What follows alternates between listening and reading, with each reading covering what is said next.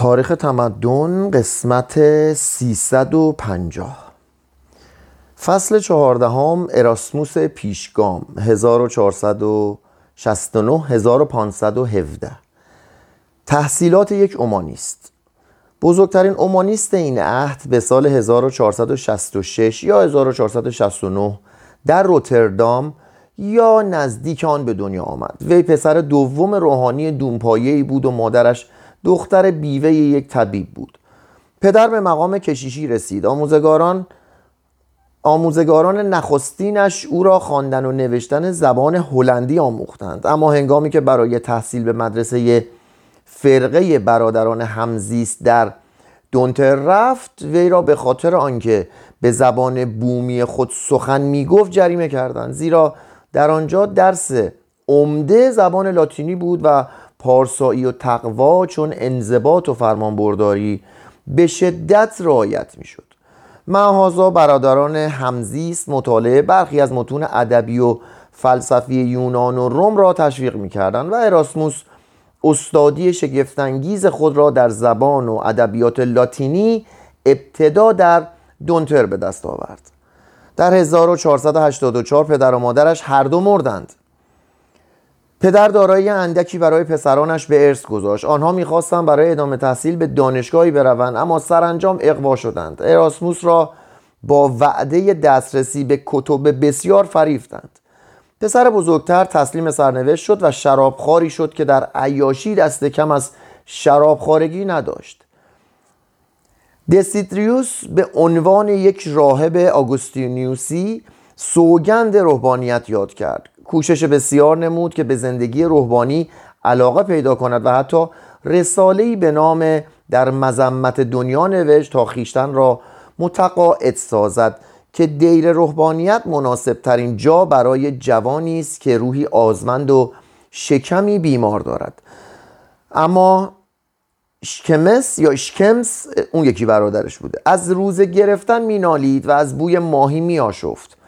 رعایت سوگند و پیمان فرمانبرداری از پرهیزکاری و پاکدام... پاکدامنی کسالت آور بود و شاید کتابخانه سومعه آثار کلاسیک کم داشت.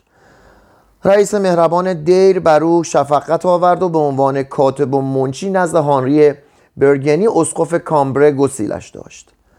اراسموس در سال 1492 رتبه کشیشی یافت. اما اراسموس هر جا که بود پای نیز جای دیگر داشت. او به مردان جوانی که از مدارس محلی خود رخت به دانشگاه ها برده اند رشک می برد پس از چند سال خدمت پرکوشش اسقف مخدوم خیش دسید ریوس را بران داشت تا با اندک پولی که قدرت ادامه حیات به دهد به دانشگاه پاریسش فرستد. در بازی ها و مهمانی ها شرکت می جست در یکی از مکالمات خود یادآور می شد که شادی بخشتر شادی بخشتر راه یاد گرفتن شادی بخشتر از ازشون ننوشته. شادی بخشتر از راه یاد گرفتن زبان فرانسه آموختن آن از روسپیان است. با وجود این علت و شور راستین او برای ادبیات بود. یونانی را نزد خود آموخت از انشای ظریف و بیان بیپروای والا که سند جعلیه عطیه سند جعلیه عطیه قسطنطین را به باد انتقاد گرفت. اشتباهات و خطاهای بزرگ هیرونیموس در ولگات بازنموده بود و نیز از استدلالش در باب آنکه فلسفه و مشرب اپیکوری خردمندانه ترین جهان بینی نیست لذت فراوان برد. خود اراسموس بعدها از پی آشتی دادن اپیکور و مسیح برخاست هنوز انعکاس و تعلیمات دانز اسکوتس و ویلیام آکمی در پاریس باقی بود. فلسفه اصالت تصمیه رو به ترقی داشت و بعضی از اصول دینی را چون قلب ماهیت و تسلیس به مخاطره میافکند. این گریس ها و پشت پاس زدن ها به اصول و بنیان دین ایمان کشیش جوان را ویران کرد. و او را مردی باقی گذاشت که جز ستایش عمیق اخلاق و کردار مسیح به هیچ کس نظر نداشت. اعتیاد و تمایل او به کتاب تقریبا چون عیب و گناهی بزرگ برایش گران تمام شد. برای آنکه بر درآمد خیش بیافزاید به دانشجویان درس خصوصی می‌داد و با یکی از آنها زندگی می‌کرد. با وجود این چندان نداشت که آسوده زندگی کند. به اسقاف کامبره نامه ای استقاسه آمیز نوشت که پوست و کیستم هر دو خالی است یکی از گوشت و دیگری از پول. لطف خود را چون همیشه از من دریغ مدارید. یکی از شاگردان لورد آویر او را به قلعه خود در تورنهام در فلاندر دعوت کرد و اراسموس از اینکه لیدی آن آویر را مخدومی نابغه و سخنشناس یافت خوشحال شد.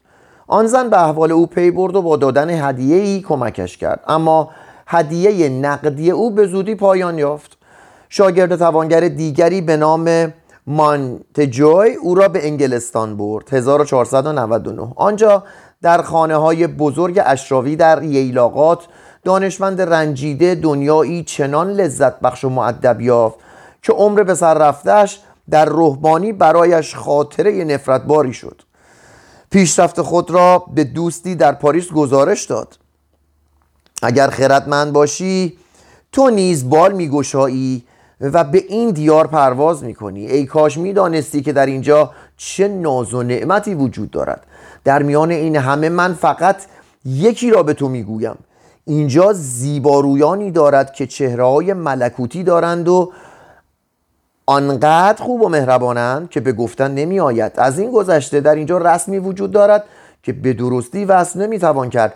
هر جا می‌روی با بوسه استقبالت می کنند و چون قصد رفتن می کنی با بوسه بدرقت می نمایند اگر بازگردی دوباره سلامت را با بوسه پاسخ می گویند هر جا انجمنی باشد در آغوش کشیدن کار درود و بدرود را می کند اگر تو یک بار فقط یک بار مزه آن لبان لطیف و خوشبوی را میچشیدی آرزو می‌کردی که مسافر باشی. اما نه چون سلون فقط ده سال بعد که همه عمر در انگلستان. اراسموس در خانه مانتجوی در گرینیچ با تامس مور آشنا شد. مور در این هنگام 22 سال داشت اما آنقدر مشهور بود که دانشمند ما را به, به هنری هشتم آینده معرفی کرد. در آکسفورد دوستی و رفاقت خودمانی میان دانشجویان دانشکده ها همان اندازه او را فریفته خود ساخت که بوسه ها و در آغوش گرفتن های خانه های ییلاقی.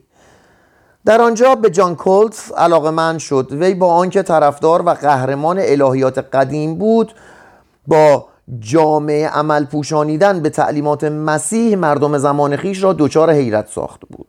اراسموس تحت تاثیر پیشرفت اومانیست در انگلستان قرار گرفت. این بزرگان بر اراسموس تاثیرات عمیقی به جای گذاشتند و فولاد طبع وی را آبدیده تر ساختند.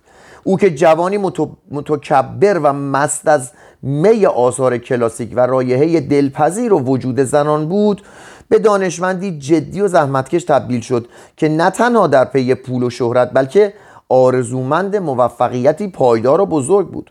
هنگامی که انگلستان را ترک گفت ژانویه 1500 تصمیم خود را برای بررسی و چاپ متن یونانی عهد جدید گرفته بود.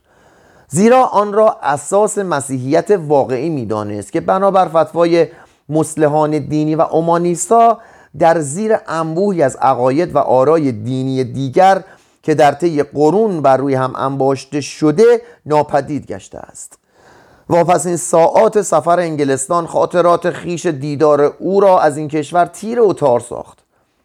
معمور گمرک پولی را که یاران انگلیسی بدو داده بودند و بالغ, بالغ بر 20 پوند یا 2000 دلار حدود 100 سال پیش ضبط کردند. زیرا قانون انگلستان خروج طلا نقره را از کشور ممنوع کرده بود. مور که در آن هنگام هنوز حقوقدان بزرگی نبود به اشتباه او را اندرز داده بود که پوندهایش را به پول فرانسه تبدیل کند. نه انگلیسی شکسته بسته و نه لاتینی سلیس و متکبرانش نتوانستند قانون را از مجرای خود منحرف سازند. کلی چونه زده پولش رو پس ندادن. و اراسموس بی پول و توهیده است. به عزم فرانسه سوار کشتی شد. به گفته خودش به دریا نرفته زیان کشتی شکستگان بردم. اراسموس مشایی.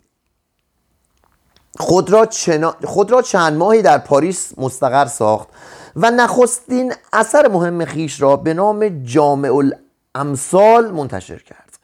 این کتاب مجموعه 818 ضرب المثل و نقل قول بیشتر از نویسندگان کلاسیک بود. احیای دانش ادبیات قدیم سبب شده بود که مردم آرای خود را با نقل گفتارهای کوتاهی از نویسندگان یونانی یا رومی زینت دهند و این برای خود سبکی شده بود که تا قرن هجدهم در سخنوری دیوان انگلستان دوام آورد. اراسموس بر یک از ضرب ها تفسیر کوتاهی نوشته بود که حجوی خردمندانه چاشنی آن بود. مثلا آورده بود که در کتاب مقدس آمده است که کشیشان گناهان مردم را میبلند و هضم آن را چنان دشوار مییابند که ناچار باید بهترین شرابها را بنوشند تا آنها را تحلیل برد. این کتاب برای نویسندگان و سخنوران نعمت بزرگی بود. چندان فروش رفت که اراسموس توانست یک سال بی استعانت دیگران سر کند. به علاوه اسقف اعظم ویلیام وارم که از کتاب علا رقم نیش ها و کنایه هاش خوشش آمده بود برای معلف آن هدیه نقدی فرستاد و منصبی کلیسایی در انگلستان به دو پیشنهاد کرد. اما اراسموس حاضر نبود به خاطر انگلستان از بقیه اروپا صرف نظر کند. در هشت سال بعد چند بار کتاب امثال خود را با تجدید نظر چاپ کرد و شماره ضرب هایش را به 3260 رساند.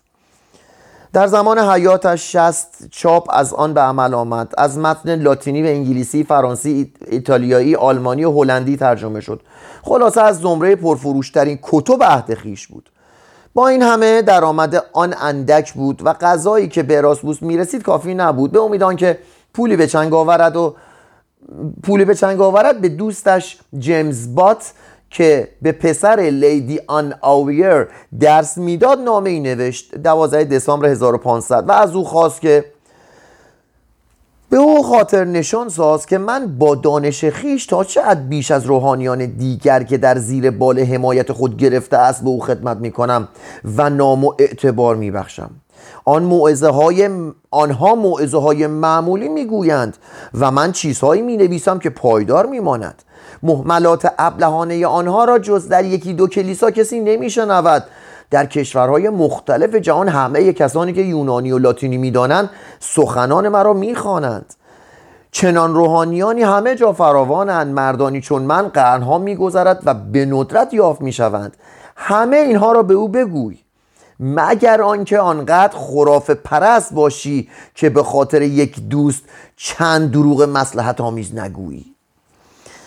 چون از این راه نتیجه حاصل نشد اراسموس در ماه ژانویه باز به باتس نامه نوشت و پیشنهاد کرد که به لیدی آن آویر بگوید که وی قوه بینایی خود را دارد دست دست می‌دهد و افزوده بود تو خود چهار یا پنج سکه طلا برای من بفرست و سپس از پولی که لیدی می‌دهد بردار.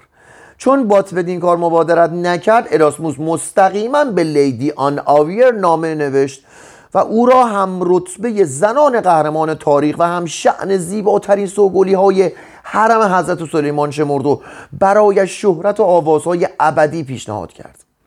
با این یاوه سرایی لیدی آن آیر تسلیم شد. اراسموس مبلغ هنگفتی از جانب وی دریافت کرد و بینایی چشمانش را بازیافت.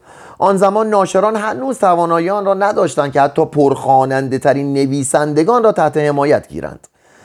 یعنی می‌خواد بگه بگه همین بوده دیگه همه اینطوری چاپلوسی می‌کردند.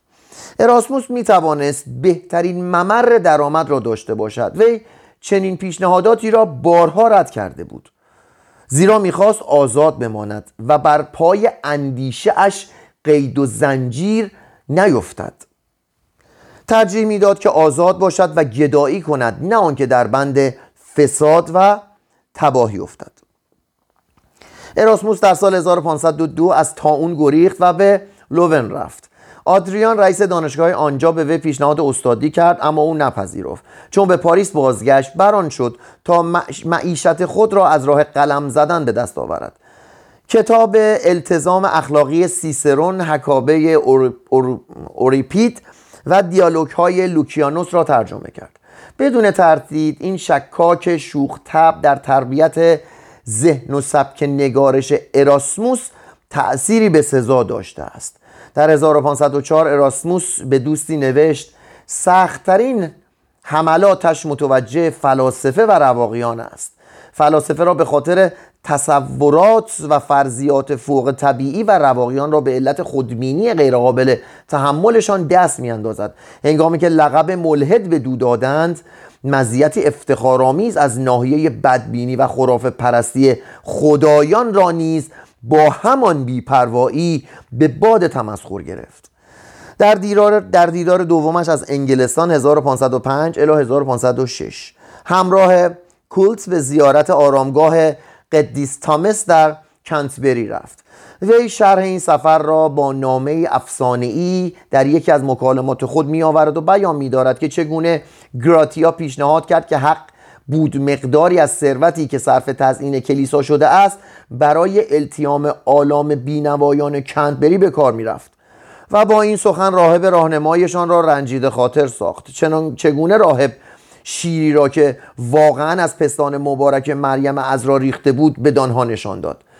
چگونه مقدار حیرت انگیزی استخوان مرده که میبایست همه آنها را با احترام ببوسند به آنها ارائه نمود. چگونه گراتیان از بوسیدن کفش های کهنه که می‌گفتند به کت میپوشیده تفره رفت؟ چگونه مرد راهنما به عنوان نهایت لطف خود یادبود مقدسی را به گراتیان گراتیان ارائه داد و آن پارچه ای بود که قدیس بکت عرق پیشانیش را با آن پاک و بینیش را در آن خالی کرده بود و هنوز آثار دماغ مقدسش در آن پیدا بود و حال گراتیان از دیدن آن به هم خورد و روی در هم کشید. دو دانشمند در حالی که بر بشریت میگریستند به لندن بازگشتند. در آنجا بخت خوش به اراسموس روی کرد.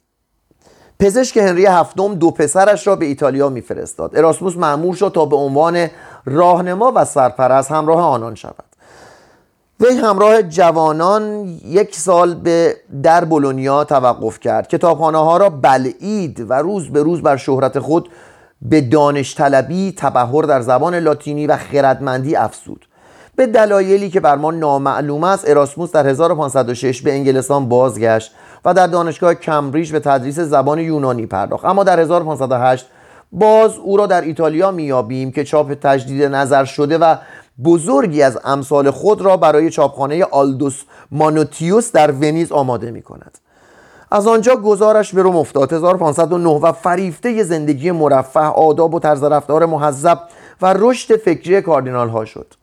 اثرات آشکار موضوعات و آداب و آینهای مشرکانه در مرکز جهان مسیحیت او را به خود مشغول داشت. چنان که در سال پیش لوتر را به وحشت افکنده بود. آنچه بیش از همه خاطر اراسموس را آزرد مش همیت و اشتغالات نظامی پاپ یولیوس بود. یولیوس دوم خوندیم در موردش. در این باب با لوتر موافقت داشت اما با کاردینال ها هم که از غیبت های مکرر پاپ جنگجو به گرمی استقبال می‌کردن موافق بود. آنها ورود اراسموس را به مجامع خود خوش آمد گفتند و پیشنهاد کردند که اگر در روم مستقر شود مشاغل و مناسبی به دو خواهند داد که بی آنکه انجام وظیفه کند مقرری آنها را دریافت خواهد داشت. درست در همان حال که مهر این شهر ابدی می‌خواست در دل ریشه کند مانتجوی بدون نوشت که هنری هفتم مرده است و دوست اومانیست ها به نام هنری هشتم بر تخت نشسته است و اگر اراسموس به انگلستان بازگردد همه درها و مزیتها به روی او گشوده است. همزمان با نامه مانتجوی نامه ای هم از خود هنری هشتم به دور رسید. ببینیم حالا هنری هشتم ببینید چی واسش نوشته. آشنایی ما وقتی شروع شد که من کودک بودم. احترام و ارزشی که آن زمان من در دل خیش نسبت به شما احساس می کردم به مناسبت ذکری که از من در نوشته های خود کرده اید و به خاطر استفاده ای که از استعداد و شایستگی های خود در راه پیش بردن حقیقت مسیحیت مبذول داشته اید افزونتر شده است. شما تا آنجا این بار سنگین را به تنهایی به دوش کشیده اید اما اکنون به من این افتخار را بدهید که تا آنجا که قدرت و تواناییم اجازه می‌دهد شما را کمک و حمایت کنم. یه پادشاه به یک نفر دیگه داره میگه به من افتخار بدید. بهبود حال شما برای همه ما گرانبهاست. بنابراین پیشنهاد می‌کنیم که اندیشه توقف در نقاط دیگر را به کلی از خانه ذهن خود دور سازید. به انگلستان بیایید و یقین بدانید که بر دل و دیده ما جا دارید. شرایط خود را بازگویید. آنها چنان که آرزوی شماست نظر, نظر بلندانه و افتخارآمیز تلقی خواهند شد. به یاد دارم که یک بار گفتید وقتی از در به در گشتن خسته شوید این کشور را خانه دوران پیری خود خواهید ساخت. از شما می‌خواهم که به وعده خیش تحقق بخشید. ما اکنون از ارزش فضایل و نصایح شما آگاه هستیم. ما حضور شما را در میان خود از همه دارایی هایمان گرانبهاتر می شماریم شما اوقات فراغتتان را برای خود می خواهید ما نیز از شما چیزی نمی خواهیم جز آنکه روی حکومت ما را خانه خود بدانید. بنابراین اراسموس عزیز به نزد من بیایید و بگذارید که حضورتان جواب دعوت من باشد. چگونه می‌شد دعوتی چنین معدبانه و کریمانه را رد کرد؟ در روم حتی اگر به وی منصب کاردینالی می‌دادند میبایست زبان در کام کشد. در انگلستان در میان دوستانی با نفوذ و تحت حمایت پادشاه نیرومند می‌توانست آزادانه تر بنویسد و در امان باشد. او با اندکی اکراه اومانیست های روم کاخا و کتابخانه های باشکوه و کاردینال هایی را که با وی اظهار لطف کرده بودند به درود گفت. دوباره از آلپ عبور کرد به پاریس رفت و از آنجا رخت به انگلستان برد. اراسموس هجاگر. پنج سال در آنجا ماند و در تمام آن مدت از پادشاه جز سلام و درودی اتفاق جز سلام و درودی اتفاقی نشنید. مانت جوی با هدیه‌ای به فریادش رسید. وارن درآمد یک کلیسای محلی را در کنت به دو اعطا کرد. جان فیشر اسقف راچستر و رئیس دانشگاه کمبریج وی را با سالیانه ای برابر 13 پوند یا 1300 دلار به استادی زبان یونانی برگماشت.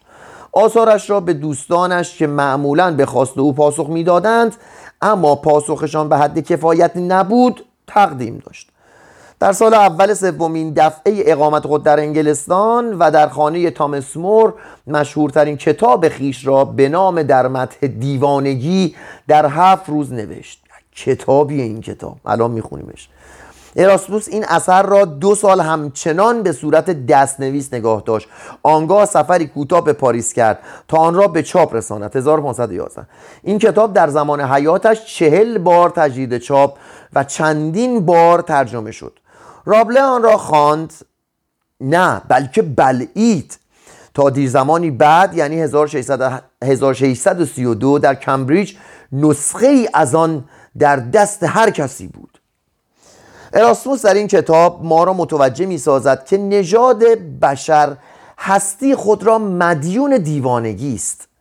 زیرا مگر از رقبت مرد بزن که به هزار شکل جلوگر می شود و ستایش پرشور مرد از, جنس از جسم زن. و ستایش پرشور مرد از جسم زن و شهوت سیرایی ناپذیر به همخوابگی. چیزی ابستر وجود دارد. آیا مرد اگر بهوش باشد برای تسکین شهوت هرگز قلاده ازدواج با یک زن را به گردن خواهد افکند؟ آیا زن اگر به هوش باشد به خاطر لذتی آنی رنج و مهنت زاییدن و مادر شدن را تحمل خواهد کرد؟ آیا خندآور نیست که بشریت حاصل فرعی این فرسایش و استهلاک دو جانبه باشد؟ اگر زن و مرد از روی تعقل از این کار بازیستند بشریت نابود خواهد شد. از این مثال لزوم دیوانگی و حماقت خردمندی آشکار می شود اگر عقل بر وجود آدمی فرمان روایی کند آیا از شجاعت اثری می توان یافت؟ خوشبختی امکان پذیر خواهد بود؟ آیا کتاب جامعه سلیمان راست نمی‌گوید آنجا که اظهار می دارد در کسرت حکمت کسرت غم است هر که علم را بیافزاید حزن را میافزاید چه کسی با وقوف بر آینده خوشبخت می بود؟ جای شکر است که عالم که علم و فلسفه رواجی ندارد و مردم به دانها التفات نمی کنند. میگم بهتر که مردم دنبال علم و فلسفه نیستند چنانچه ندونی راحتتر زندگی می‌کنی. و از این راه بر نادانی حیاتی نژاد بشر لطمه ای وارد نمی آید منجمان از ابعاد دقیق خورشید و ماه و ستارگان به همان آسانی که از تنگ و دیک حرف می‌زنند با شما سخن میرانند. اما طبیعت به ناچیزی حدسیات و فرضیات آنها میخندد. فیلسوفان پیچیدگی ها را پیچیده تر و مبهمات را مبهمتر می کنند وقت و هوش خود را درباره لطایف الهیل منطقی و متافیزیکی که نتیجهشان جز باد هوا نیست زایل می کنند چه خوب بود که ما به جای سپاه و سرباز این محملات را به جنگ ترکان میفرستادیم. زیرا در این صورت در برابر این رود درازی های گمراه کننده همه راه گریز در پیش می گرفتند پزشکان از فلاسفه بهتر نیستند. امروز آنچه آنها به نام پزشکی بدان عمل می کنند ترکیبی از درویی و نیرنگ بیش نیست. اما عالمان علوم الهی همه رو شسته گذاشته کنار. بریم ببینیم در مورد روحانیان چی گفته. عالمان علوم الهی. سراسر جریان پیگیر خلقت جهان را تا یک ذره ناچیز به وسیله قدرت مطلق, مطلق باری به شما قدرت مطلق باری به شما خواهند گفت. نحوه دقیق گناهکاری ذاتی را که از پدر و مادر نخستین ما سر زد آدم و حوا رو میگه. تشریح خواهند کرد. و شما را قانع خواهند ساخت که چه سان نطفه جهان دهنده ما در رحم در رحم باکره مریم عذرا بسته شده. و به شما نشان خواهند داد که چگونه ممکن است حوادثی بی آنکه فائل و کننده داشته باشد به حصول بپیوندند. چگونه کسی می‌تواند در یک زمان در چند جا باشد و چگونه جسم مسیح در آسمان با جسم وی بر صلیب و جسم وی در اشای ربانی فرق دارد؟ نیز بر مزخرفات و لاتایلاتی که بر آن نام معجزات و کرامات می نهند اشباه و قبور شفابخش احزار شیطان و لوله هایی از این ولوله هایی از این قبیل که ساخته و پرداخته دست خرافاتند بیاندیشید. این محملات برای کشیشان و روحانیانی که دست به کار آنند دکان خوبی است و درآمدی بیرنج دارد.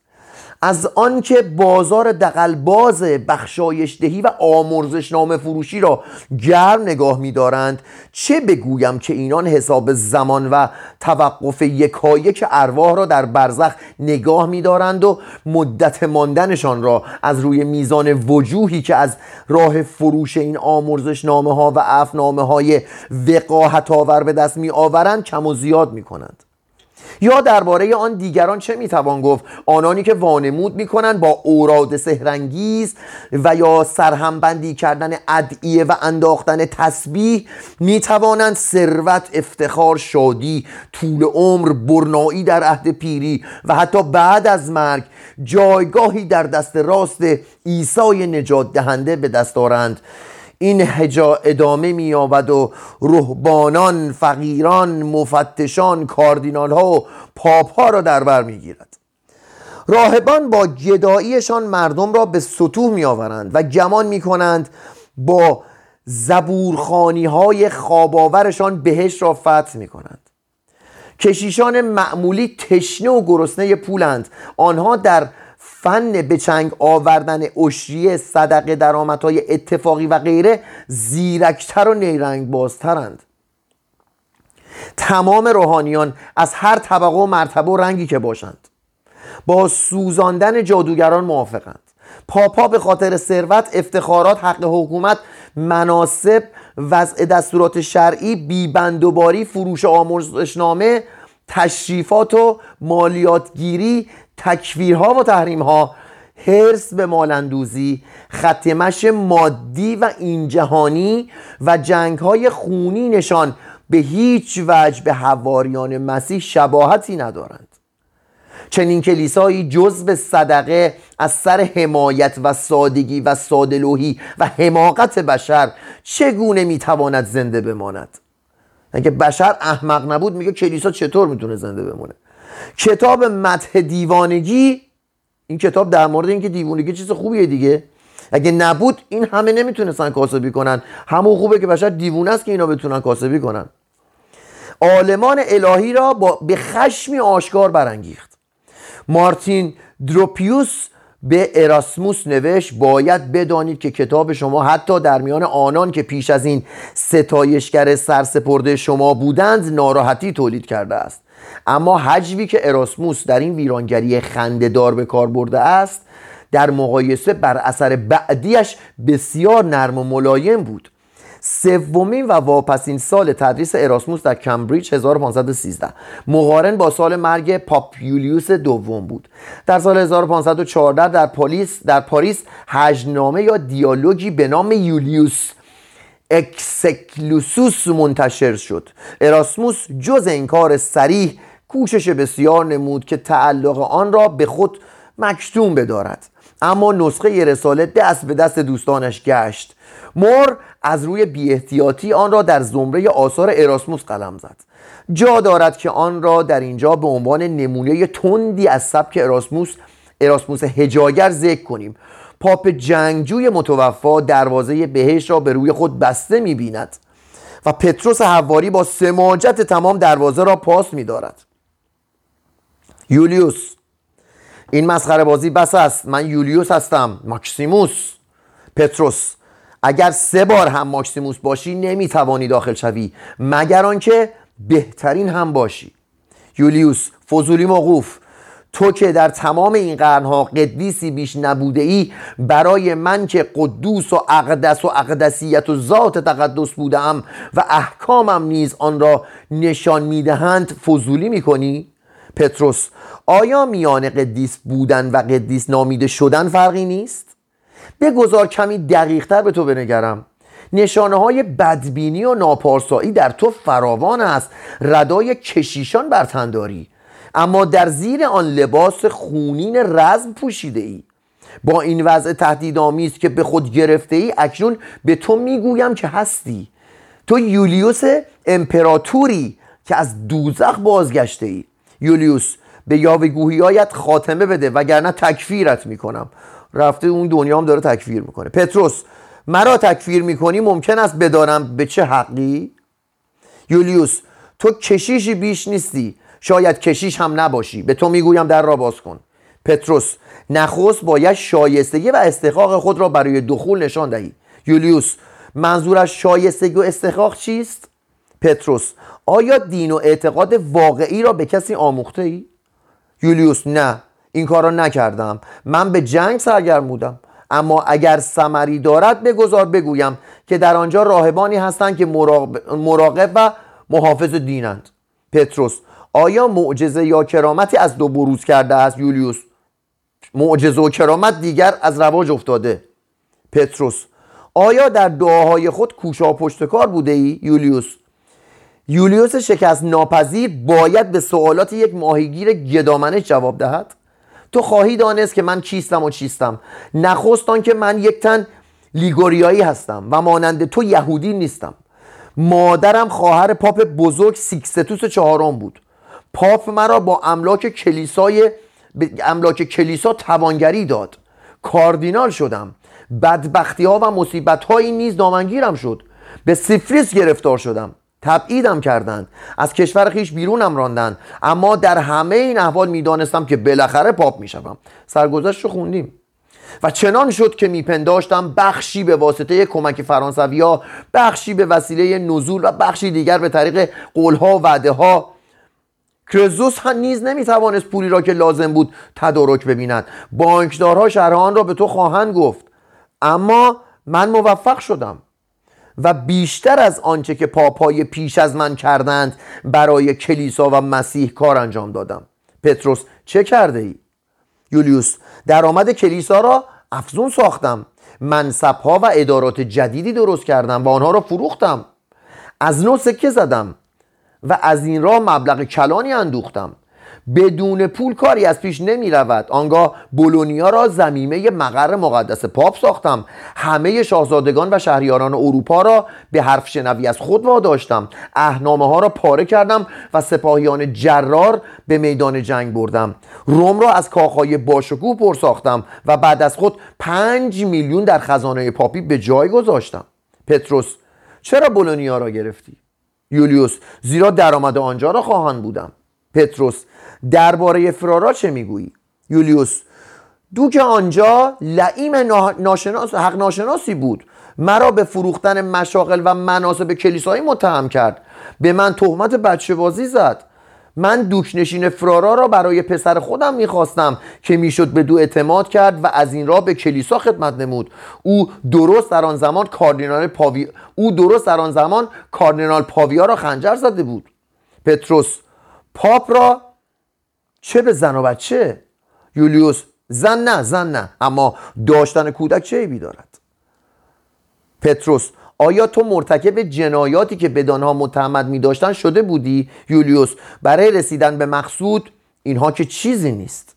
پتروس آیا برای برکنار کردن یک پاپ فرومایه و رزل راهی نیست؟ یولیوس برکنار کردن پاپ چه لاتائلاتی چه کسی می‌تواند بالاترین مرجع و قدرت جامعه را برکنار کند؟ تنها شورای عمومی کلیسا می‌تواند خطای پاپ را به دو تذکر دهد اما خود شورا باید به رضایت و موافقت پاپ تشکیل شود. از این روی به خاطر هیچ جنایتی هرچه می‌خواهد باشد او را نمی‌توان برکنار کرد. پتروس حتی به جرم قتل؟ یولیوس نه حتی به جرم پدرکشی. پتروس. حتی به جرم زنا یولیوس. نه حتی به جرم حتک. پتروس. حتی به جرم فروختن مقامات کلیسایی یولیوس. نه حتی اگر 600 بار چنین عمل شود. پتروس. حتی به جرم مسموم ساختن و زهر خوراندن یولیوس. نه حتی به جرم توهین به مقدسات. پتروس. حتی اگر همه این جرایم را یک نفر انجام داده باشد یولیوس اگر 600 جرم دیگر نیز بر آنها بیافزایی هیچ قدرتی نمی‌تواند پاپ را عزل کند. پتروس امتیازات تازه است برای جانشینان من که شریرترین و پستترین افراد باشند و از مکافات نیز ایمن. بدبخت آن کلیسایی که نمی‌تواند چنین قولی را از پشت خود به زمین افکند. مردم باید به پا خیزند و با سنگ سنگ فرش پیاده روها مغز این فرومایگان را متلاشی کنند اگر شیطان نایبی می‌خواست کسی را بهتر از تو نمیافت تو به عنوان یک پیشوای مذهبی برای مسیح چه کرده ای؟ یولیوس آیا بس دادن کلیسای مسیح اقدام نیکی نیست؟ پتروس چگونه کلیسا را بست داده ای؟ یولیوس روم را از کاخها خدمتگزاران سپاهیان و ادارات پر ساختم. پتروس وقتی که مسیح کلیسا را بنیان نهاد از این قبیل چیزها نداشت. یولیوس تو به آن روزها میاندیشی که خود پاپ بوده ای و ادهی اسخف گدامنش و بینوا دورت را گرفته بودند و داشتی از گرسنگی میمردی. حالا خیلی با آن زمان فرق دارد. اکنون به کلیساهای معظم ما به اسخفانی که هر یک به شاهی میمانند به کاردینال هایی که خدم و حشم باشکوه دارند و به اسبان و استرانی که زین و یراقشان از طلا و جواهر و نعلشان از سیم و زرس نگاه کن. بالاتر از همه اینها خود من در تخت روان در تخت روان زرین بر دوش سربازان هم می شدم و چون پادشاهان به سوی جمعیتی که مرا می ستودن دست کان می دادم به قررش توپها و صدای تبلها به ماشین های جنگی به جمعیتی که فریاد می‌زنند به مشعلهایی که در خیابان و میدان نور میپاشند و به پادشاهان زمین که به پابوس من می آمدند این همه را تماشا کن و ببین که پر شکوه و با عظمت نیستند. می‌بینی که در برابر من تو چه اسخف گدا و بینوایی هستی. پتروس ای فرومایه وقیه حق بازی رباخاری و نیرنگ تو را پاپ کرده است.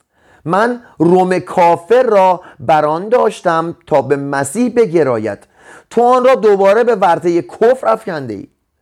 بولس از شهرهایی که قارت کرده از لشکریانی که در هم شکسته و کشته سخن نمی گفت بلکه از کشتی شکستنها قل و زنجیرها مرارتها و تازیان خوردنها حرف می‌زد. افتخارات و پیروزی های او به عنوان شاگرد و پیرو مسیح اینها بود. مجد و بزرگواری سردار مسیحیت اینها بود. مباهات او به جانهایی بود که از چنگ شیاطین رهانیده بود. نه به پولهایی که از نه به پولهایی که جمع کرده بود. یولیوس این حرفها برای من تازگی دارد. پتروس بله ممکن است. با این زد و بندها و اهنامه ها با این سپاهیان و فتوحات نظامی دیگر فرصتی نداشته که به خواندن انجیل ها بپردازی. تو تظاهر می‌کنی که مسیحی هستی. در حالی که از ترک ها هم بدتری. تو مثل ترک ها فکر می‌کنی و مثل ترک ها بیبند و بار و شهوترانی.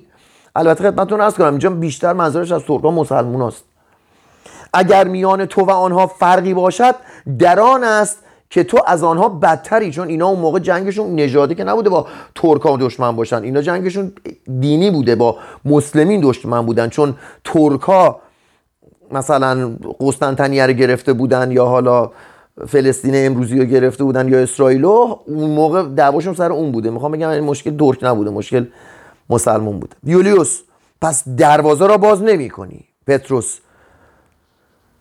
از بروی دیگران چرا؟ اما بروی چون توی هرگز. یولیوس اگر تسلیم نشوی مقامت را به زور می‌گیرم. آنها همکنون دارن پایین را غارت می‌کنند. دیری نمیگذرد که شست هزار ملعون به پشتیبانی من برمیخیزند. پتروس ای آدم بیچاره ای کلیسای بدبخت وقتی کلیسا چنین پیشوایی داشته باشد برای من جای شگفتی نیست که آنها معدودی اجازه که وقتی کلیسا چنین پیشوایی داشته باشد برای من جای شگفتی نیست که تنها معدودی اجازه ورود به اینجا را بخواهند. با وجود این در همان حال که چنین قول ستمگری که مظهر بیعدالتی و بیانصافی است تنها به خاطر آنکه نام پاپ بر خود دارد مورد تکریم و تعظیم قرار می‌گیرد مردمان خوب هم در دنیا باید فراوان باشند. این انتقاد البته سخت یک طرفه است. شخصی بدین فرومایگی که در اینجا تصویر گشته است هرگز نمی‌توانست ایتالیا را از وجود مهاجمان پاک سازد. به جای سان پیتر و به جای سان پیتر, پیتر به جای سان پیترو قدیم کلیسای جدیدی بنا نهد. میکلانج و رافائل را کشف و راهنمایی کند و سبب بست هنرهایشان شود. تمدن مسیحی و تمدن کلاسیک را در واتیکان با هم توحید بخشد. و اراسموس بینوا در همان حال که همه کشیشان را به فقر حواریون فرا می‌خواند خود برای به دست آوردن پول دست التماس به سوی دوستانش دراز می‌کرد. این امر که کشیشی چنین ادعانامه هلاکت بخشی علیه یک پاپ به رقم به قلم آرد روح انقلابی آن زمان را نشان می‌دهد. در سال 1518 دومین سال قیام لوتر پیتر گیلیس از آنورس به اراسموس نوشت در اینجا یولیوس اکسکلوسوس را همه جا می فروشند همان را می خرند و همه درباره آن گفتگو می کنند شگفت نیست اگر مسلحان دینی بعدها اراسموس را به خاطر آنکه شیپور انقلاب را نواخت و خود گریخت ملامت کنند. در سال 1514 یکی دیگر از آثار قلمی اراسموس دنیای فکری اروپای باختری را برانگیخت. از سال 1497 به بعد اراسموس به تعلیف دیالوگ هایی به شیوه خودمانی دست زده بود.